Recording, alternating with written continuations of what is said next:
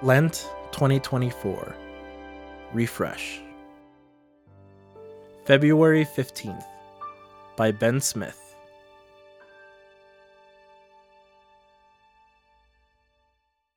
College can be a sacred time for people. It is a time to explore interests, engage across difference, and encounter questions of vocation.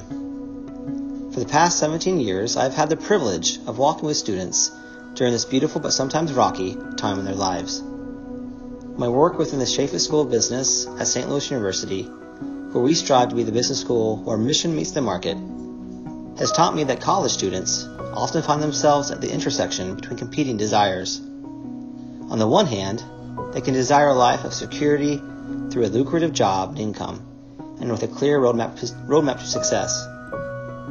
On the other hand, they can experience a longing for a life of service and community, which is not always secure, nor is the way forward always clear. While not always the case, these two movements can be in competition, leaving them frustrated and even experiencing a sense of paralysis. I can imagine that the disciples were experiencing a similar internal dynamic as it became clearer to them what following Jesus would require. They must, Jesus said, deny themselves, take up their cross daily, and follow him. While Jesus' invitation can seem daunting, he also reveals the key to being a faithful follower. By focusing on the daily choices of discipleship, we can learn that each new day is an opportunity to hit the refresh button, to both acknowledge our failings and to find renewal for the next step of our journey with God. As we enter the Lenten season, what are some areas of your life where you're being challenged to daily follow Jesus? How can focusing on the daily dynamics of discipleship invigorate your own efforts to work for a more just world?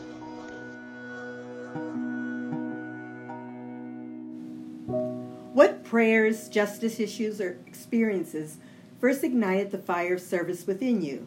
At Catholic Theological Union, where you come from matters.